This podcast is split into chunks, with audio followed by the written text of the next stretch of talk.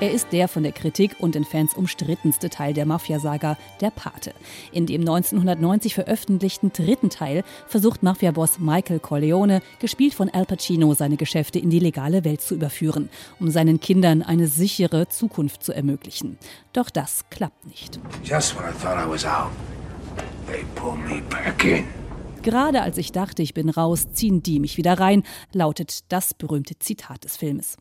Die neue Fassung des dritten Teiles bietet unter anderem einen neuen, längeren Titel, nämlich Mario Puzos The Godfather Coda, The Death of Michael Corleone. Schon mit dem Titel wollte Regisseur Francis Ford Coppola zeigen, dass er sich im Wesentlichen auf einen Handlungsstrang reduziert hat. When I went to put a new title on it, I wanted to make the story more clear.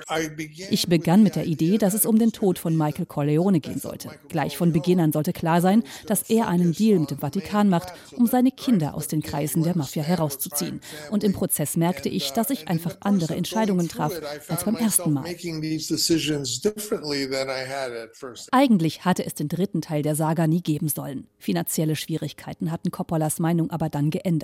Der Preis dafür: der Film wurde 1990 von vielen Kritikern schlecht bewertet. Die vielen Rückblenden beispielsweise, hieß es, machten ihn unübersichtlich. Besonders bemängelt wurde die schauspielerische Leistung von Sophia Coppola, der Tochter des Regisseurs. Die rutschte in ihre erste Filmrolle sozusagen herein, nachdem Schauspielerin Winona Ryder aus gesundheitlichen Gründen nicht drehen konnte.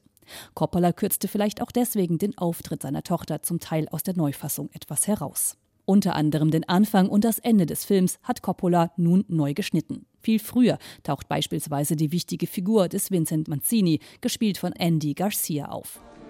How you doing, Mr. Corleone? How you doing? I'm doing good. How you doing? What's the trouble between you and Mr. Joseph?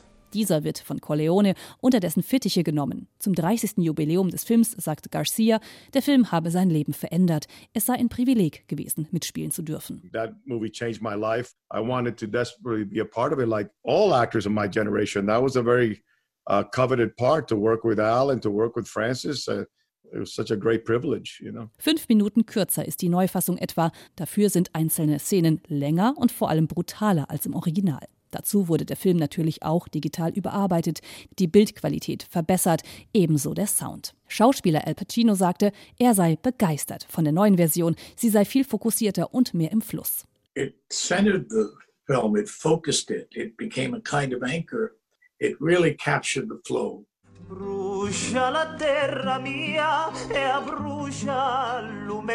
Ein ganz anderer Film, das ist die Neufassung des dritten Paten nicht. Doch für Kinofans könnte sich ein Blick in den einst geschmähten Abschluss der Trilogie lohnen.